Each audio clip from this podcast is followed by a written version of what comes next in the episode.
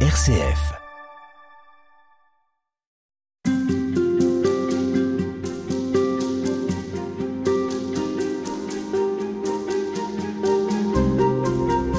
La mort d'une personnalité est souvent l'occasion de se pencher sur sa biographie, ses créations, ses écrits, et c'est pourquoi lorsque le pape Benoît XVI est décédé, nous avons relu l'un de ses textes, Jésus de Nazareth. Pendant trois tomes, l'auteur témoigne de sa foi dans le Christ. Il le fait en s'appuyant sur des textes, mais aussi en convoquant des historiens, des exégètes, et l'Ancien Testament. Pour permettre cette relecture, je vous remercie, Père Michel Fédou, d'être avec nous toute cette semaine. Bonjour. Bonjour.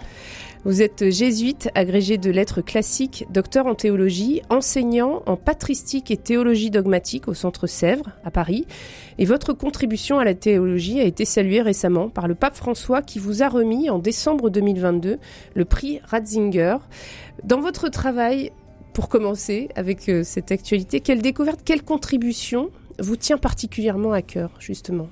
Je dirais certainement, j'ai été très marqué par euh, les œuvres euh, du père de Lubac, également celle de Karl et puis j'ai lu aussi des textes de Joseph Ratzinger. Disons, la théologie catholique du XXe siècle m'a beaucoup marqué. Il y a quand même quelques géants de la théologie au XXe siècle. J'ai nommé de Lubac, Karl Joseph Ratzinger, il y a aussi Hans Urs Balthasar, Yves Congar. On a une pléiade de grands théologiens catholiques et leur œuvre m'a beaucoup marqué dans mon itinéraire.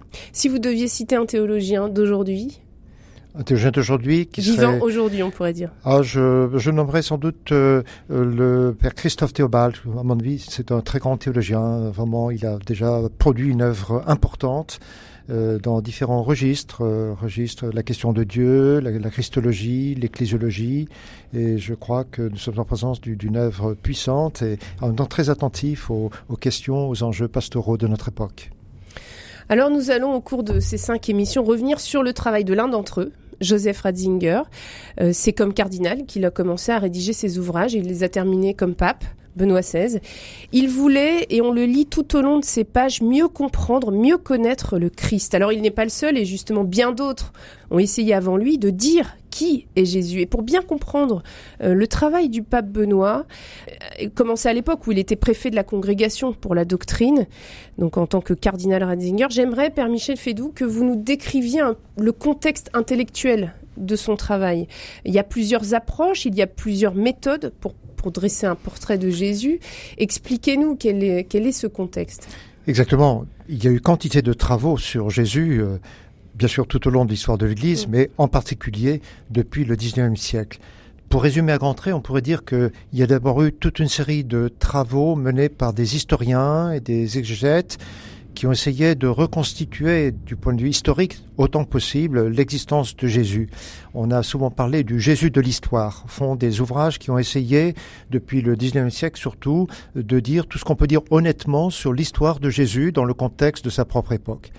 Mais il y a un certain nombre d'auteurs, en particulier des théologiens, qui ont souligné que cette quête du Jésus de l'histoire, du Jésus historique, n'était pas suffisante, qu'elle ne permettait pas en particulier de faire droit à tout ce que la communauté chrétienne dit à propos de Jésus en tant que communauté croyante.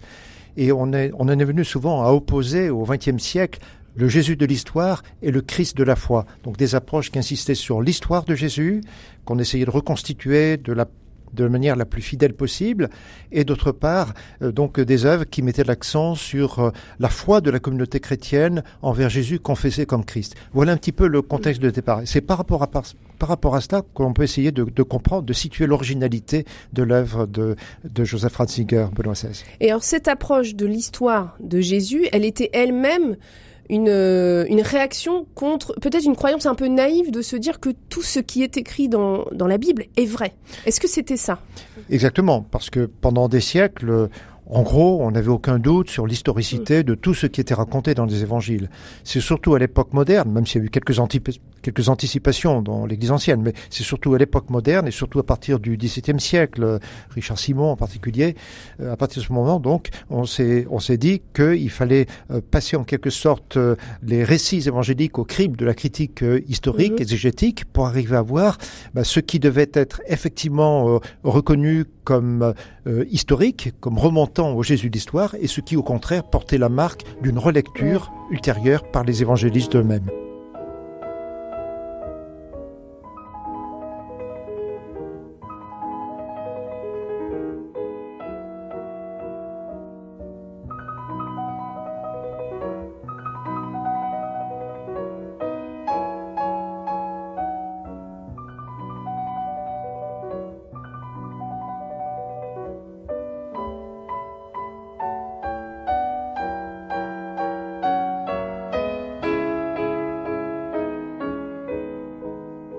Et ces historiens vont s'appuyer sur des textes donc ceux de la Bible en l'occurrence. Mmh.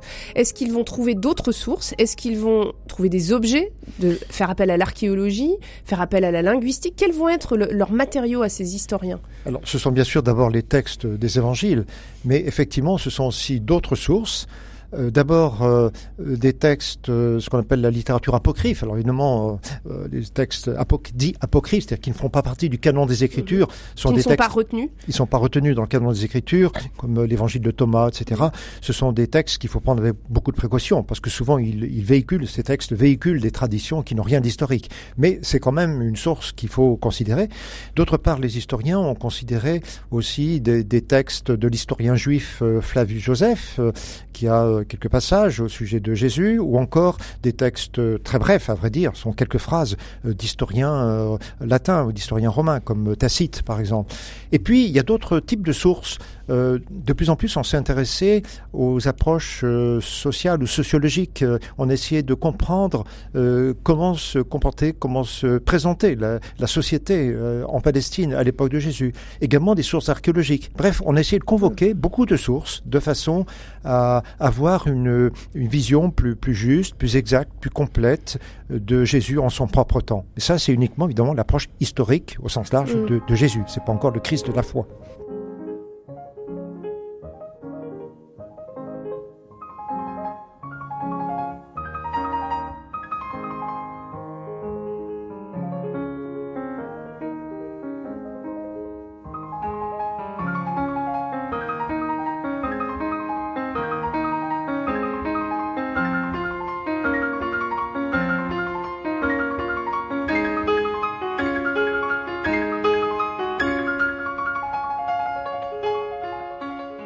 Alors, euh, le travail de, Benoît XVI euh, part aussi d'un constat, c'est que ce Jésus historique s'éloigne du Christ de la foi. Il dit qu'il y a un fossé qui se creuse et on, sent qu'il voudrait les rassembler. Est-ce qu'il y parvient? Et puis, d'où vient ce, fossé qui s'est creusé? Effectivement, il est très conscient d'un risque euh, non seulement d'écart, mais de fossé entre euh, les travaux historiques ou exégétiques sur euh, Jésus et ce que dit la foi à propos de Jésus confessé comme Christ et Seigneur. Et dans une large mesure, euh, son ouvrage Jésus Nazareth veut contribuer à réduire cet écart et, à montrer qu'il n'y a pas de, contradiction. c'est vraiment très central dans, dans son projet. alors bien sûr, il ne veut pas pour autant euh, mépriser les, résultats de l'exégèse euh, historique euh, ou historico-critique. Il le dit clairement dans l'introduction de son premier volume. Il s'agit de prendre en compte les résultats les plus sûrs de l'exégèse ou de l'histoire. Mais il dit ça ne suffit pas et surtout, effectivement, il rend attentif au risque que l'on éprouve parfois le risque d'une certaine contradiction. On mm. met en contradiction les données de l'histoire et ce qui résulte de la confession de foi de la communauté chrétienne. Et il veut contribuer à combler cet écart ou même ce fossé.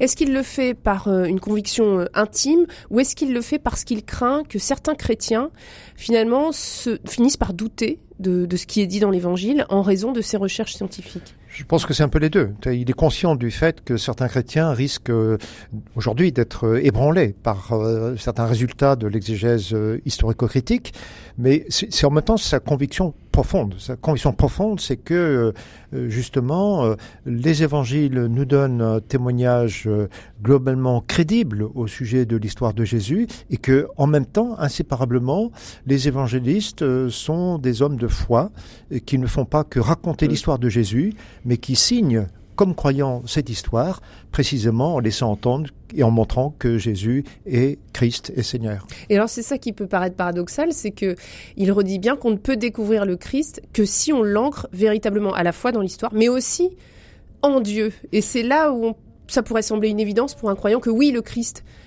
s'inscrit est bien le Fils de Dieu, et pourtant, et pourtant, ça ne l'est peut-être plus. Oui, pour lui, c'est absolument central de, mettre en évidence euh, euh, non seulement l'identité de Jésus comme Messie, comme Christ, mais son identité comme Fils de Dieu. C'est absolument central. Il est conscient du fait que pour un certain nombre de contemporains, justement, ça ne va pas de soi, que, que beaucoup de nos contemporains euh, ont du mal à reconnaître, Jésus comme, comme Fils de Dieu. Ils le reconnaissent volontiers, dans le meilleur des cas, comme un homme exceptionnel, extraordinaire. Mais de là le reconnaître comme Fils de Dieu, c'est beaucoup plus difficile. Mais euh, il souhaite, il entend relever ce défi et montrer que, justement, si on prend sérieusement ce qui est dit euh, par les évangiles, eh bien, on doit reconnaître Jésus inséparablement comme quelqu'un qui est pleinement de notre histoire, qui a vécu notre histoire humaine et qui euh, est lui-même le Fils de Dieu, le Fils unique, comme dit l'évangile de Jean. Mais vous reconnaîtrez comme théologien que c'est vrai que ça nous dépasse d'imaginer ah bien sûr, c'est un grand mystère. C'est un très grand mystère de dire à propos d'un homme, Jésus de Nazareth, que l'on a rencontré, que les disciples ont, ont rencontré sur leur route, avec qui ils ont cheminé, de dire de cet homme qu'il est lui-même le Fils de Dieu. Alors, euh, on retrouvera Benoît XVI tout au long de cette semaine grâce à vous et à votre lecture de, ce livre Jésus de Nazareth. Je fais confiance aux évangiles, dit Benoît XVI. Je pense que c'est ce qui se traduit dans, dans ses propos. Oui, ça résume bien son propos, effectivement.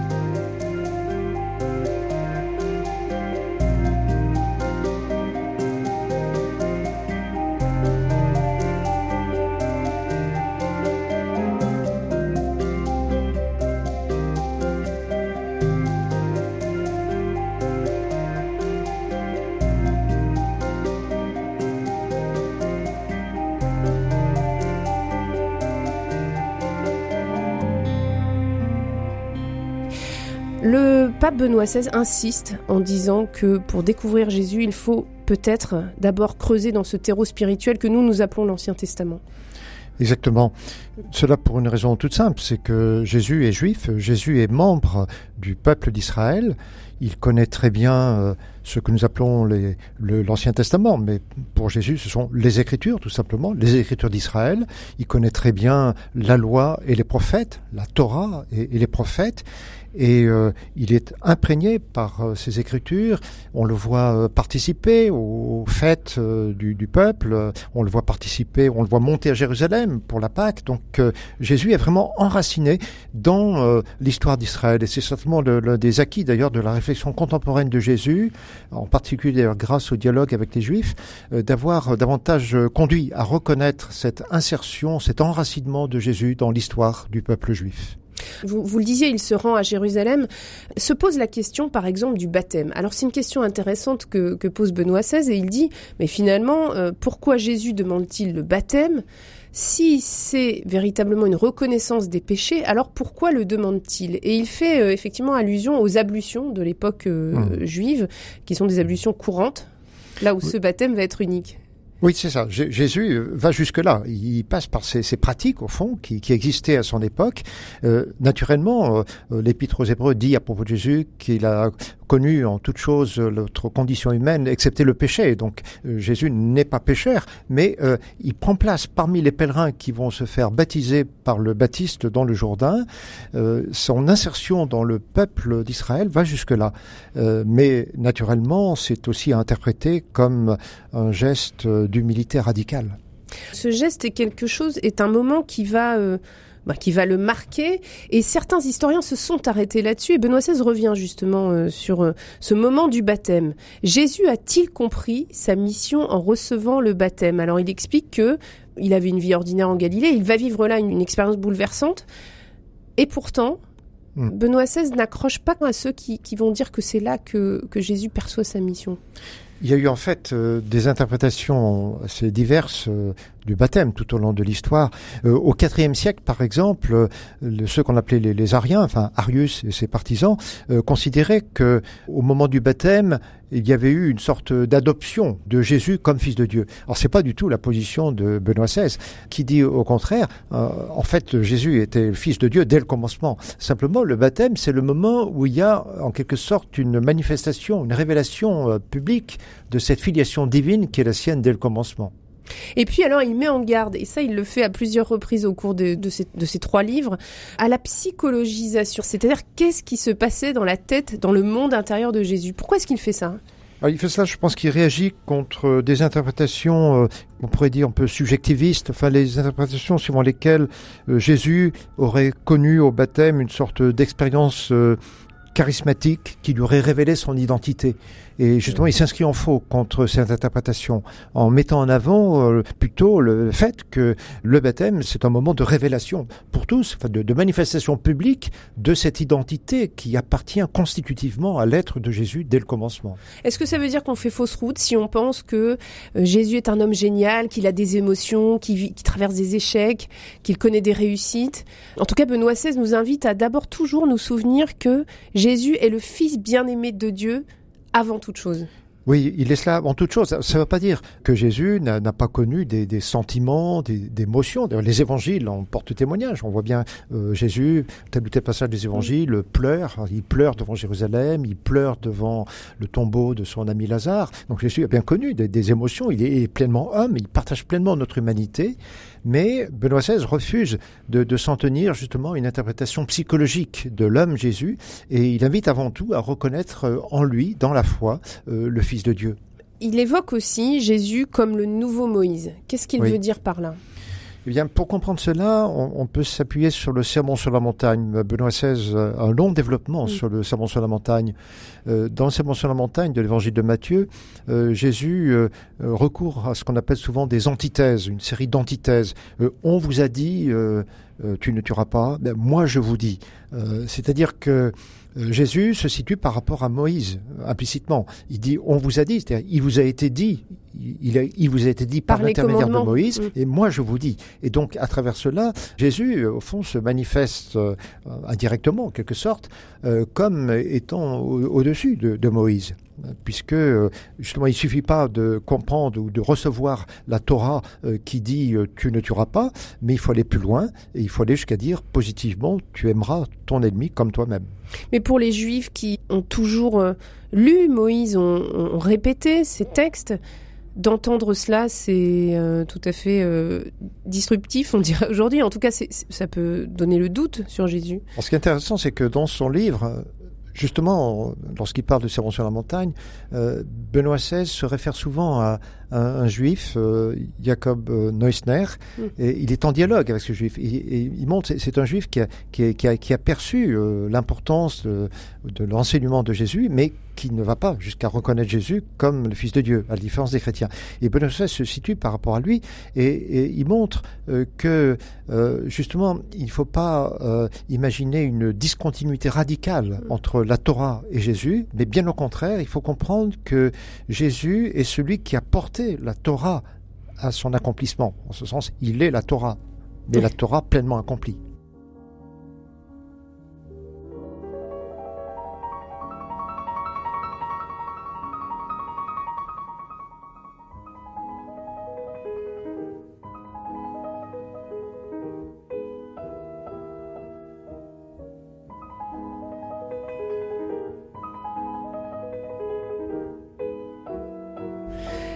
Alors, on, on va aborder aussi un des points que choisit de traiter euh, Benoît XVI, c'est euh, celui de la tentation. Et notamment, se pose la question de la lutte intérieure de Jésus euh, pour sa mission. Et comment est-ce que Jésus pouvait être crédible aux yeux de ceux qu'il rencontrait? Est-ce que Jésus a eu à prouver ce qu'il était? Bien, d'une certaine manière, euh, Jésus ne cherchait pas, quant à lui, à se mettre en avant, mais par ses paroles et par ce que les évangiles appellent ses œuvres de puissance, les miracles en particulier, euh, Jésus effectivement se révélait comme n'étant pas simplement un homme parmi d'autres, mais comme étant le Fils de Dieu. Et donc il y avait bien effectivement, il y a eu à travers les paroles et les actes de Jésus l'indice, la révélation d'une qualité euh, tout à fait exceptionnelle, euh, non seulement d'une qualité exceptionnelle du point de vue humain, mais il y a eu la révélation du fait que Jésus était dans son identité même, dans son être profond, euh, le Fils bien-aimé du Père.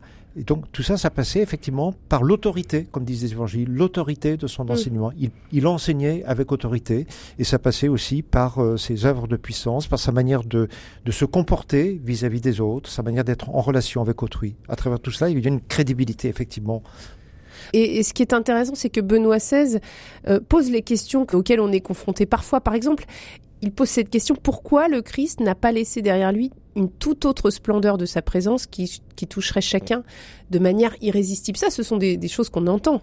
Euh, Oui. Alors, comment est-ce qu'il y répond? Ben, Je crois que Benoît XVI euh, souligne au fond la variété, la diversité des réactions des gens par rapport à Jésus. Euh, bien sûr, il y avait la possibilité, en écoutant Jésus et en le voyant agir, de le reconnaître comme fils de Dieu, comme Christ déjà, éventuellement comme fils de Dieu, si on allait jusque-là, mais euh, en même temps, c'était possible de passer à côté de cette révélation. Et en réalité, c'est ce qui s'est passé. Beaucoup ont vu Jésus, beaucoup ont entendu Jésus, sans pour autant le reconnaître comme le Fils de Dieu. Autrement dit, il y a quelque chose qui ne s'impose pas dans le témoignage de Jésus. À la fois, il y a tous les éléments pour qu'on puisse, dans la foi, le reconnaître comme le Fils de Dieu, mais en même temps, c'est pas quelque chose qui s'impose. Et euh, la liberté est toujours là. La liberté de ceux, de celles qui entendent Jésus peuvent très bien, euh, cette liberté peut très bien euh, aller dans le sens d'un accueil ou au contraire dans le sens d'un refus. Et alors, ce qui est intéressant, c'est qu'il fait le parallèle avec la première tentation du Christ, avec ce diable qui lui dit d'une certaine manière, est-ce que celui qu'on appelle le sauveur du monde ne devrait pas commencer par donner à manger au monde? Oui donc il fait le parallèle avec euh, la réponse qu'a donné le marxisme, mhm. la promesse de faire en sorte que justement la faim cesse. Oui, exactement.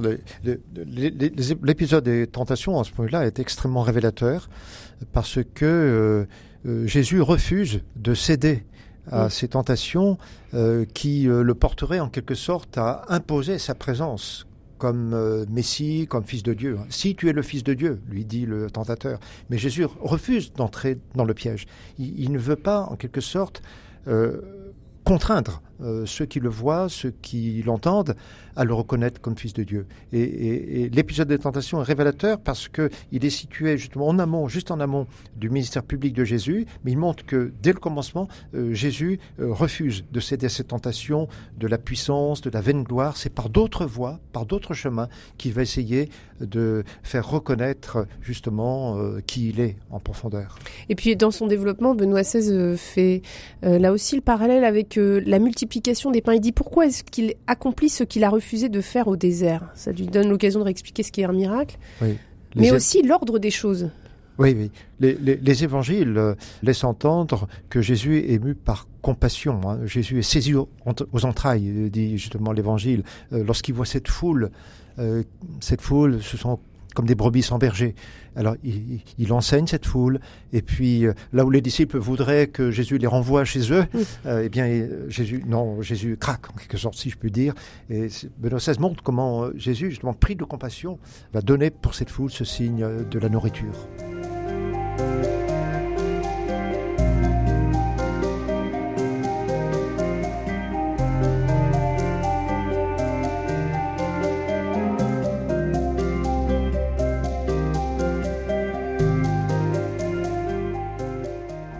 Il y a cette troisième tentation qui est celle de la domination du monde.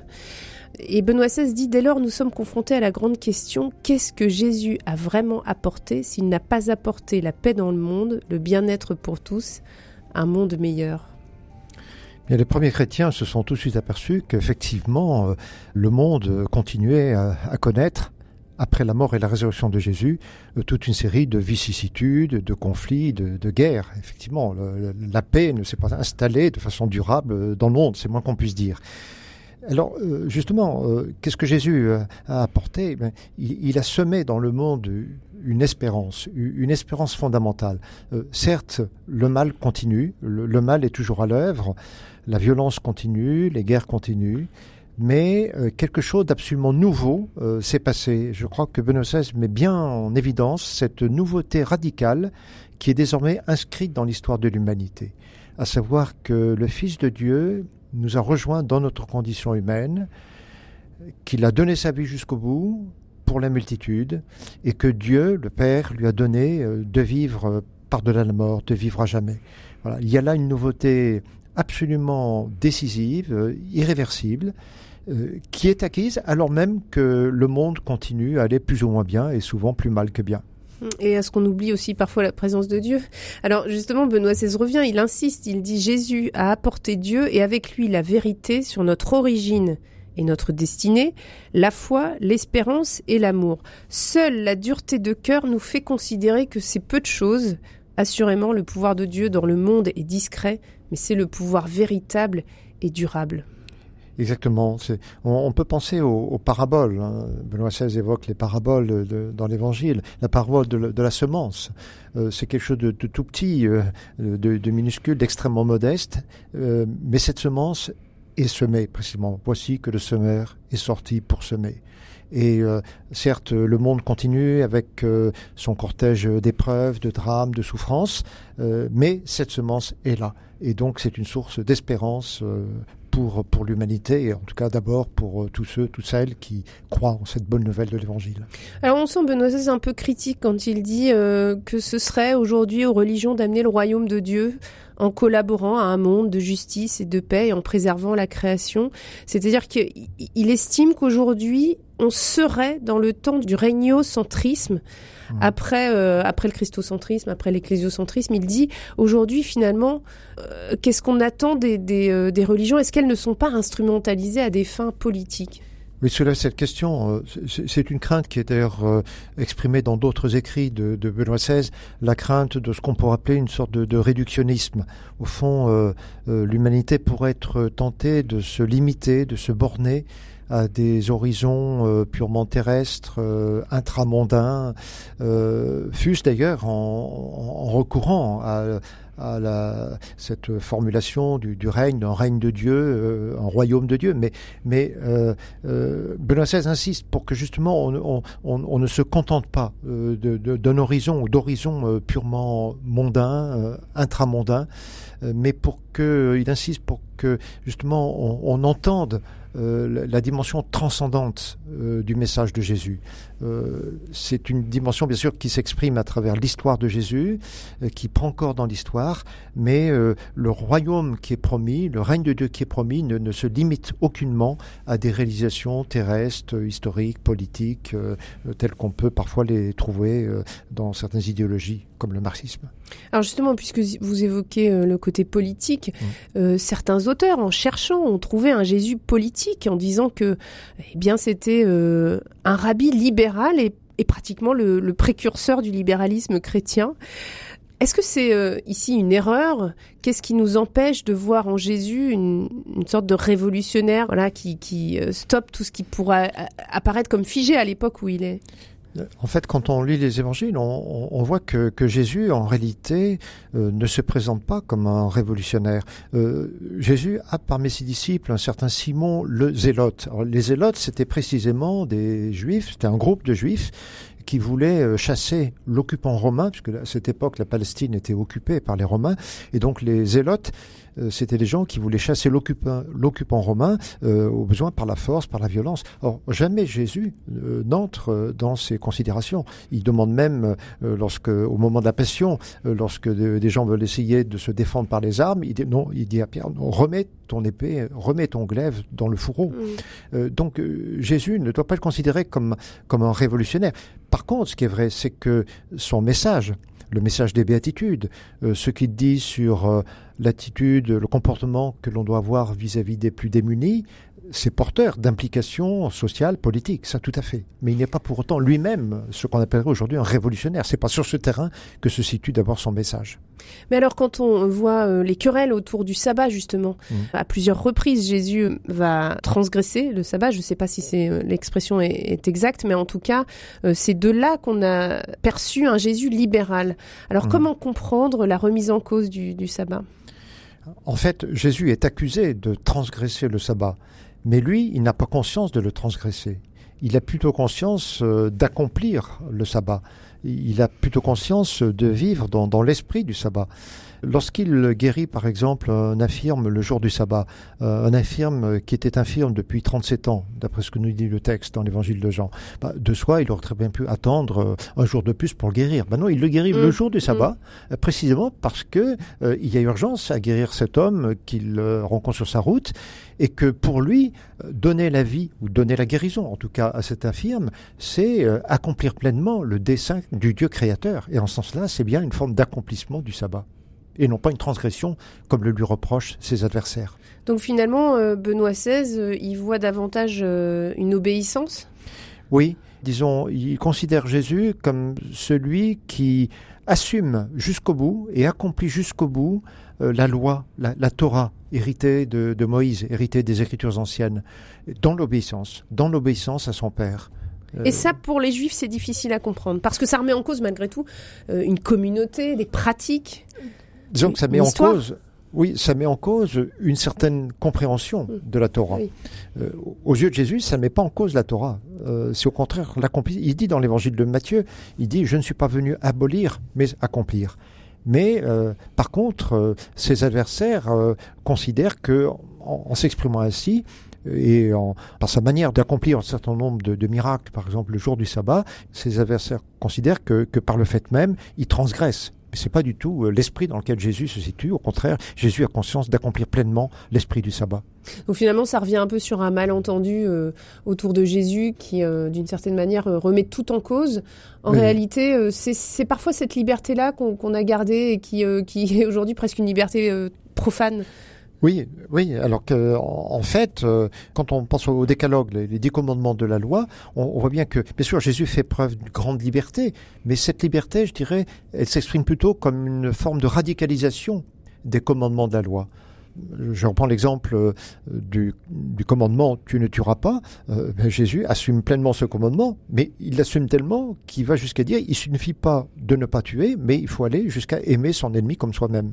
Hmm. C'est en ce sens-là qu'il n'y a pas transgression de la loi, mais plutôt accomplissement de la loi.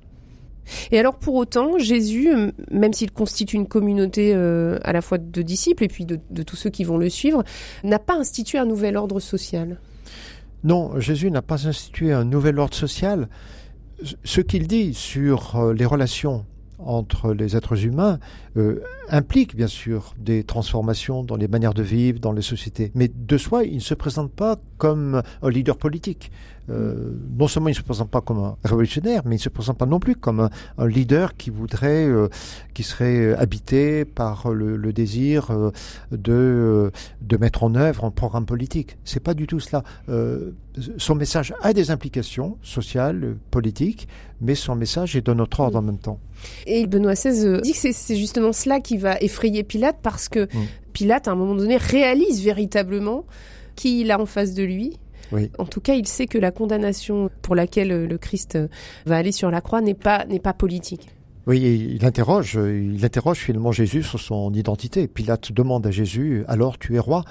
Et alors, c'est là que Jésus répond, mais euh, ma royauté n'est pas de ce monde qui ne récuse pas une royauté, mais sa royauté n'est pas de ce monde. Autrement dit, Jésus n'a pas du tout l'ambition de, rivaliser avec les chefs des nations, avec les rois. Son message est dans notre ordre. Même si, encore une fois, ce message a des implications sociales, politiques, bien sûr. Mais alors, que veut-il dire quand il utilise le mot royaume? L'expression règne de Dieu, l'expression royaume de Dieu, c'est une expression qui en fait est héritée des écritures anciennes, des écritures d'Israël, mais c'est une expression qui était interprétée de façon diverse selon les courants du judaïsme.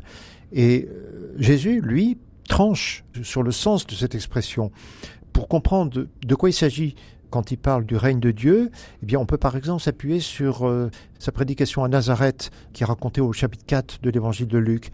Euh, lorsque Jésus ouvre euh, le livre d'Isaïe et tombe sur le passage où il dit L'Esprit du Seigneur repose sur moi, etc. Il m'a envoyé annoncer la, délivrance pour les captifs, etc.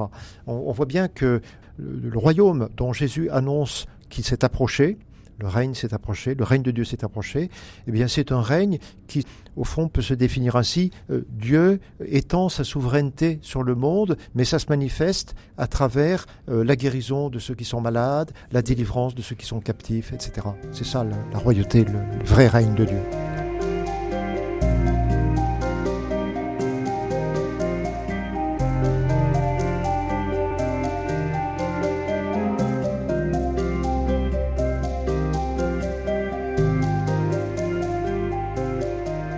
Michel Fédou.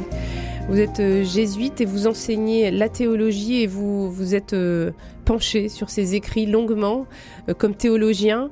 Je voudrais qu'on revienne sur un des passages de, ce livre qui concerne la scène et l'institution de l'Eucharistie.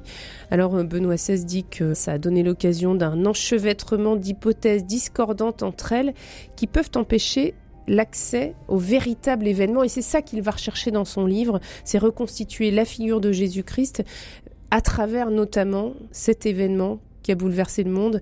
Qu'est-ce qu'il nous dit de la scène et sur quoi il s'interroge véritablement? De fait, le chapitre sur la scène est extrêmement intéressant. Euh, certains exégètes ou historiens, en particulier en Allemagne, ont parfois reproché euh, Joseph Ratzinger euh, de ne pas assez tenir compte de l'exégèse critique dans son premier volume. Mais on sent que dans le deuxième volume, justement, il, a tenu compte de, ces critiques et le chapitre sur la scène en est un bon exemple parce que il discute vraiment, Benoît XVI discute avec des, des historiens, des exégètes qui se sont penchés sur la question et euh, euh, il, il prend une option tout à fait intéressante et il, fait remarquer qu'il y a une différence, il y a une contradiction entre les trois évangiles synoptiques de Matthieu, Marc et Luc, d'une part, et d'autre part l'évangile de Jean.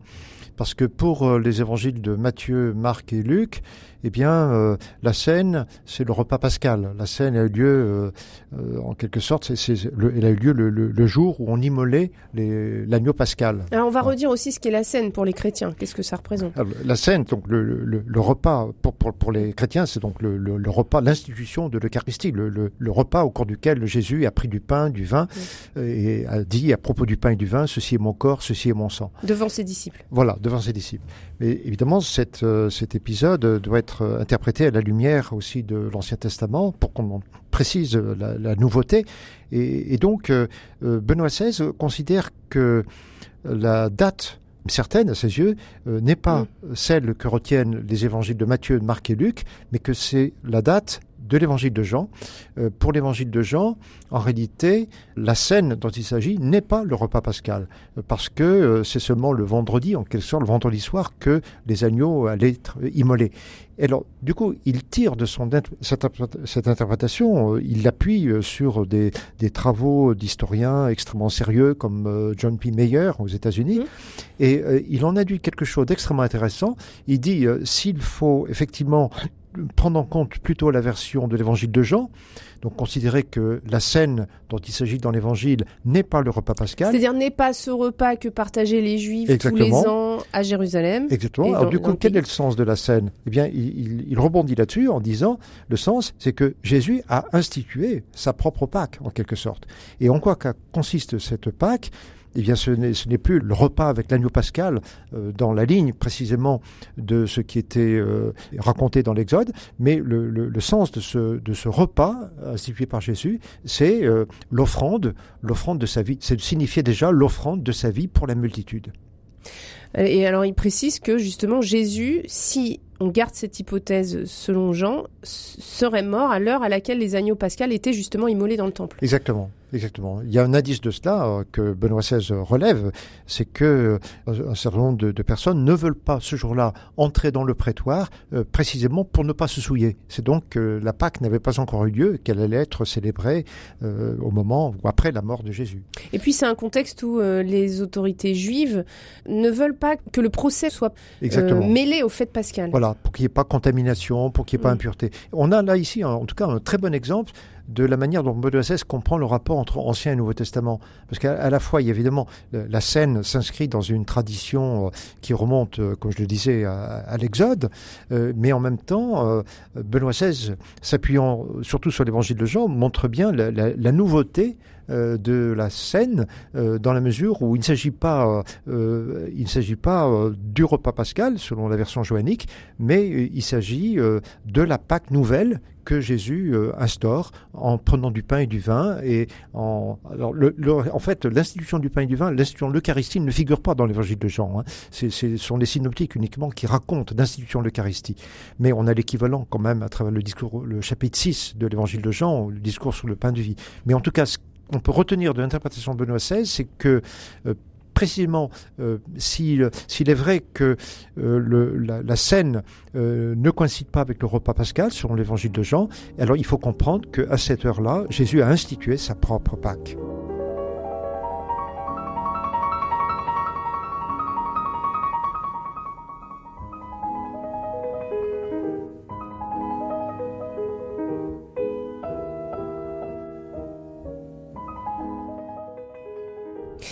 Ce qui est intéressant aussi, c'est que Benoît XVI soumet une, critique qu'on entend qui est de dire que ce n'est pas concevable, et c'est aussi un peu la sensibilité moderne, ce n'est pas concevable que Dieu et donner son fils et que donc le Christ se donne lui-même, ça ne, quelque chose peut, nous troubler et, ce serait alors un Dieu cruel. Alors comment est-ce que euh, Benoît XVI résout euh, cette question d'un pardon sans condition de Dieu et en même temps de la croix et de cette offrande de l'Eucharistie. Oui, c'est quelque chose effectivement qui, de prime abord semble difficile à comprendre par une mentalité moderne, mais justement Benoît XVI montre que la révélation évangélique invite à, entendre euh, la scène, euh, la passion, comme l'expression de, l'amour de Dieu dont son Fils prend sur lui, en quelque sorte, euh, prend sur lui le, mal, mais précisément pour alors même qu'il est absolument innocent, eh bien Jésus-Christ, le Fils de Dieu, prend sur lui l'épreuve et euh, on fait le lieu même de son don, le lieu même, l'expression même de son offrande jusqu'au mm. bout. Et il insiste pour dire aussi que le mal n'est pas simplement ignoré, le mal ne doit pas simplement être euh, laissé de côté, il doit être vaincu. Oui, il doit être vaincu. Et, la manière dont il est vaincu, c'est que Dieu prend sur lui en quelque sorte de s'offrir complètement en son Fils, de s'offrir euh, jusqu'au bout, et cela pour la réconciliation de l'humanité. Cela pour offrir la vie à l'humanité. Vous évoquiez euh, tout à l'heure l'Ancien Testament, c'est aussi une constante de Benoît XVI de toujours nous rappeler comment l'Ancien Testament annonce le Christ, c'est-à-dire comment des psaumes font écho à la situation, au déroulement des événements, comment un texte d'Isaïe, comment euh, les paroles de Jérémie vont, vont résonner et vont euh, être en cohérence avec ce qui se passe. Oui, c'est un souci constant chez lui. Euh, de ce point de vue, il est tout à fait dans la ligne des pères de l'Église, euh, qui insistaient beaucoup sur la relation entre l'Ancien et le Nouveau Testament.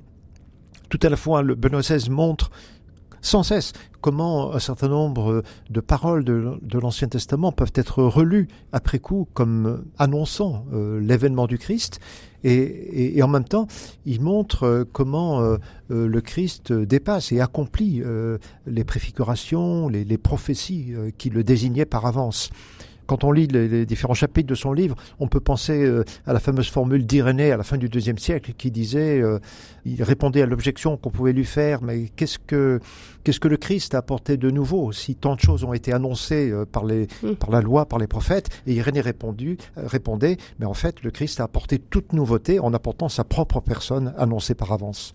Ça fait que quand on lit Benoît XVI, on se dit évidemment, on ne peut pas euh, comprendre le Christ sans lire l'Ancien Testament. Et pourtant, ça n'a pas toujours été euh, de soi. C'est-à-dire qu'il y a des théologiens libéraux, comme par exemple Arnac, ou même au deuxième siècle, Marcion, pensaient interpréter le Christ, pensaient comprendre le Christ sans reprendre l'Ancien Testament en disant que finalement le Dieu de l'Ancien Testament n'est pas le même Dieu que celui du Nouveau Testament. Comment comprendre ça? Oui, au deuxième siècle, euh, Marcion voulait pratiquement euh, éliminer tous les textes de l'Ancien Testament et même d'ailleurs aussi certains textes du Nouveau Testament euh, parce qu'il pensait qu'il y avait une opposition entre le Dieu de l'Ancien Testament qui paraît parfois comme un Dieu jaloux, un Dieu qui se met en colère, etc.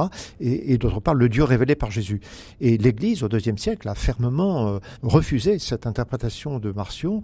Euh, c'est pourquoi les Écritures, ce que nous appelons l'Ancien Testament, euh, les Écritures anciennes, font entièrement partie du canon de nos Écritures chrétiennes. Et je crois que c'est très très important aussi pour Benoît XVI de souligner cette relation intime entre l'Ancien et le Nouveau Testament. Euh, L'Ancien Testament prépare, précède, préfigure, annonce, prophétise le Nouveau, et, le Nouveau Testament euh, porte euh, les Écritures anciennes à leur accomplissement. Et pour ceux qui euh, voudraient se pencher dans l'ouvrage, c'est intéressant parce que toutes les citations y sont. Il, il, fait constamment des allers-retours entre l'Ancien et le Nouveau Testament, et c'est vrai que ça, ça fait partie vraiment des intérêts de la lecture de ce, de ce livre, Jésus de Nazareth. Peut-être un dernier mot aussi sur l'influence philosophique chez les monothéistes pour les premières communautés chrétiennes Qu'est-ce qui arrivait jusqu'aux premiers chrétiens de cette philosophie grecque? En fait, dès que le christianisme euh, s'est développé en dehors de la Palestine, il a été confronté, on voit ça avec Saint Paul déjà dans le Nouveau Testament, il a été confronté euh, à la grande civilisation de la Grèce, à la pensée grecque, à la philosophie grecque. Alors c'est vrai que le monde grec ancien, c'est d'abord aux origines le, le, polythéisme. Les dieux d'Homère, la multitude de dieux, de divinités, mais la philosophie grecque avait pris distance par rapport aux représentations du polythéisme et avait évolué de plus en plus, surtout à la fin de l'époque hellénistique, au début de l'époque gréco-romaine, euh, la philosophie, la pensée grecque avait évolué de plus en plus, non pas vers un monothéisme, mais en tout cas vers euh, la conception selon laquelle il y a un Dieu suprême, et d'une certaine façon, le, christianisme a, rencontré cette, évolution de la pensée grecque. Mais naturellement, euh, même si Benoît XVI insiste beaucoup, euh, en particulier dans dans d'autres ouvrages comme son livre sur la foi chrétienne irait aujourd'hui, il insiste beaucoup sur l'importance de la rencontre entre le christianisme et l'hellénisme ancien. Euh, en même temps, il est conscient du fait que le christianisme a pris des options. Le christianisme n'a pas simplement repris à son compte mm. la pensée grecque, mais il l'a aussi transformée à la lumière de la révélation chrétienne.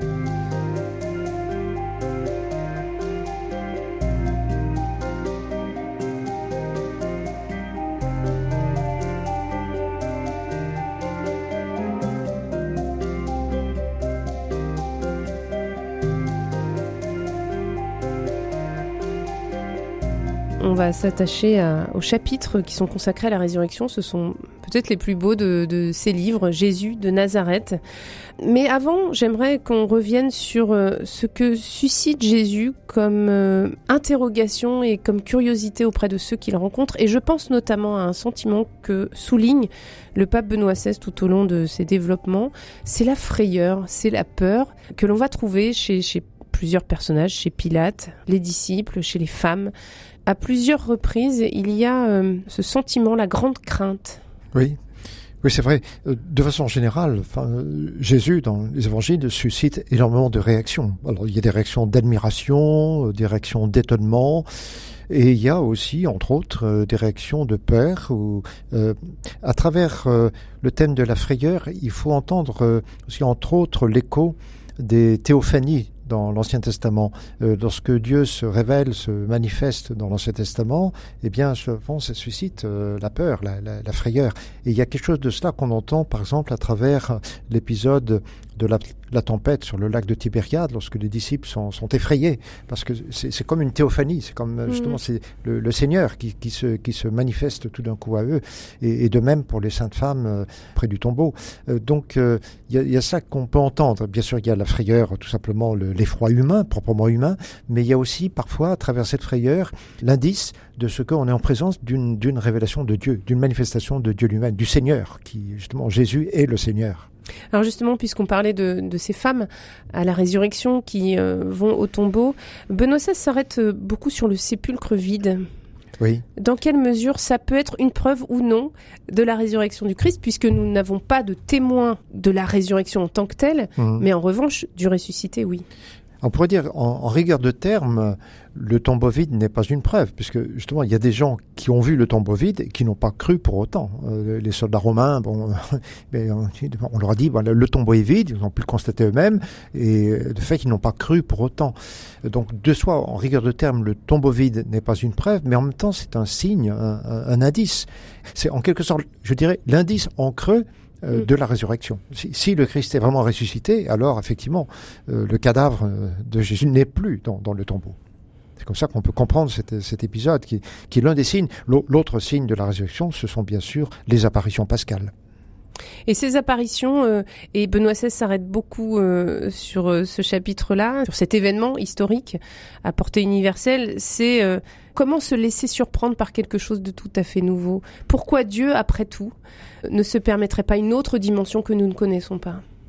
Oui, alors pour une part, on voit bien que les apparitions, les apparitions pascales ont pour but de bien manifester que celui qui est précisément ressuscité, c'est celui-là même que l'on avait connu euh, durant son ministère public et au jour de la Passion.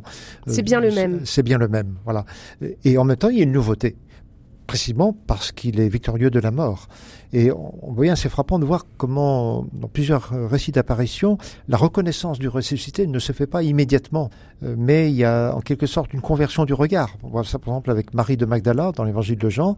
C'est pas du premier coup qu'elle reconnaît le ressuscité. Il faut qu'elle se, se retourne et ça suffit même pas. Il faut qu'elle s'entende appeler par son propre nom, Marie. Alors oui, elle reconnaît comme le Seigneur ressuscité. Et là encore, la foi juive, elle reconnaissait la résurrection, mais à la fin des temps. Oui, l'espérance à la résurrection, en fait, était déjà présente euh, dans, dans l'histoire d'Israël. On en a des indices à travers certains textes, euh, parmi, plutôt parmi les plus tardifs de l'Ancien Testament. Par exemple, dans le livre de Daniel ou encore euh, dans le second livre des martyrs d'Israël. Il y avait vraiment l'espérance de la résurrection, mais c'était l'espérance de la résurrection à la fin des temps. Or, la nouveauté, ça Benoît XVI le, montre très très bien, la, la, la nouveauté, c'est que cette résurrection, elle est déjà donnée dans le temps de l'histoire, justement, à Jésus. Elle est donnée à Jésus. Jésus est ressuscité d'entre les morts. Et justement, il insiste pour dire que la présence de Jésus n'est plus dans le passé. À partir du moment où il est ressuscité, il est bien là aujourd'hui, présent parmi nous. Oui, oui. Bien sûr, ça se fonde sur un certain nombre de textes euh, des évangiles. Je pense en particulier à la finale de l'évangile de Matthieu, la parole du ressuscité. Je suis avec vous tous les jours jusqu'à la fin du temps.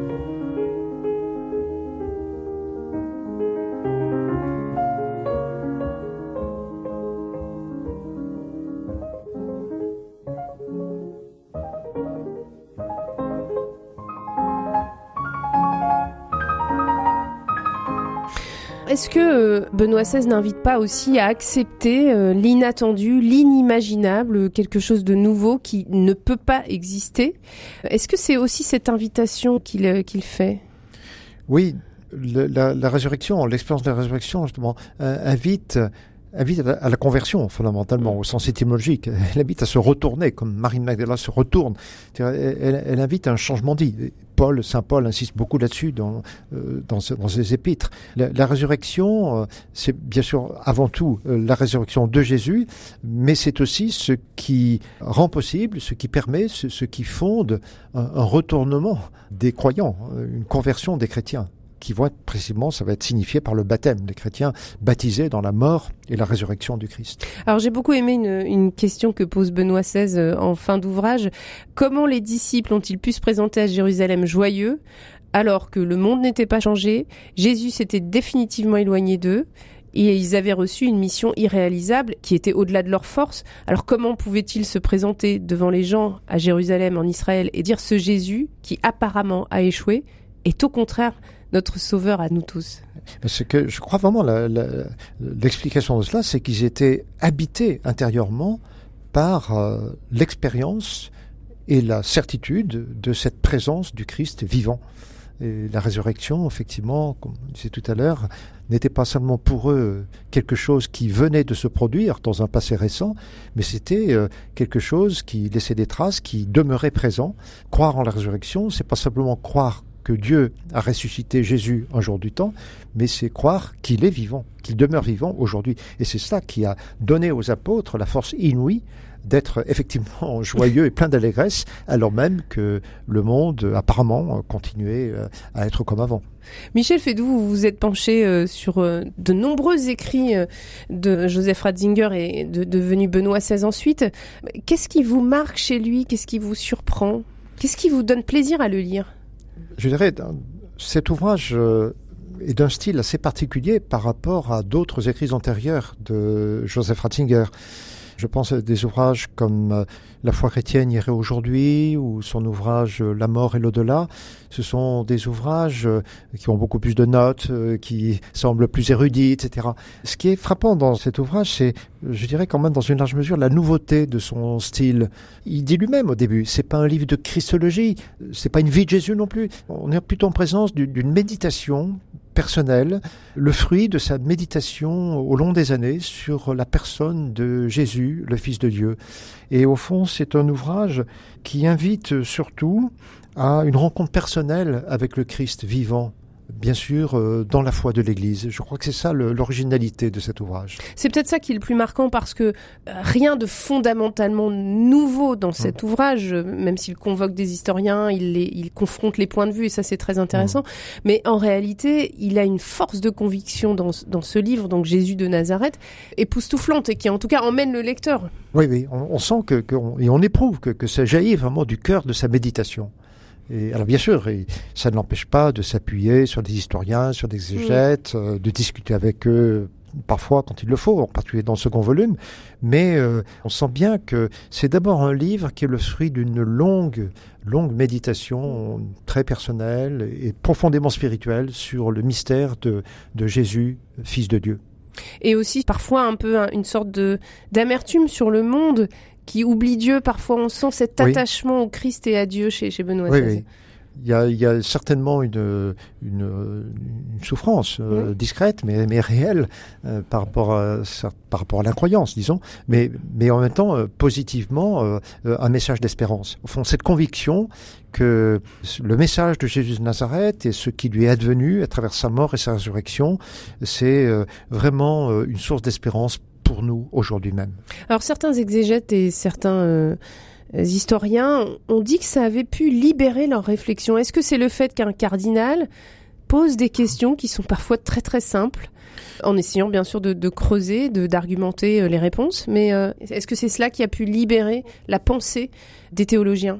Ça, ça, a pu jouer certainement. Je, je pense qu'il y a une qualité, une, une simplicité du, du style. Des passages qui peut être plus difficiles que d'autres, mais, mais, mais dans l'ensemble, c'est quand même un style simple, euh, dépouillé, personnel, très spirituel.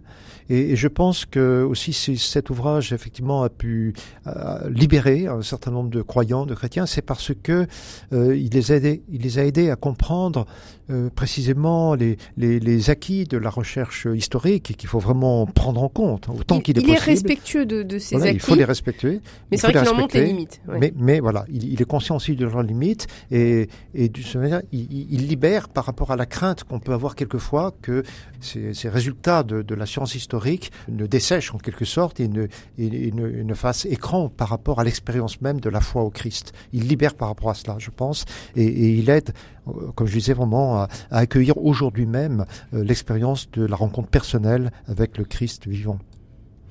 Merci beaucoup, Père Michel Fédou. Je rappelle que vous êtes euh, jésuite, agrégé de lettres classiques, docteur en théologie. Vous enseignez en patristique et théologie dogmatique au Centre Sèvres. Et puis, euh, vous avez reçu le prix Ratzinger des, mains du pape François en décembre 2022. Merci beaucoup d'avoir relu avec nous les ouvrages commencés par Joseph Ratzinger et terminés par Benoît XVI. Ces ouvrages qui s'appellent Jésus de Nazareth. C'est en trois tomes il faut commencer après, euh, après. Exactement, tout à fait. Merci beaucoup.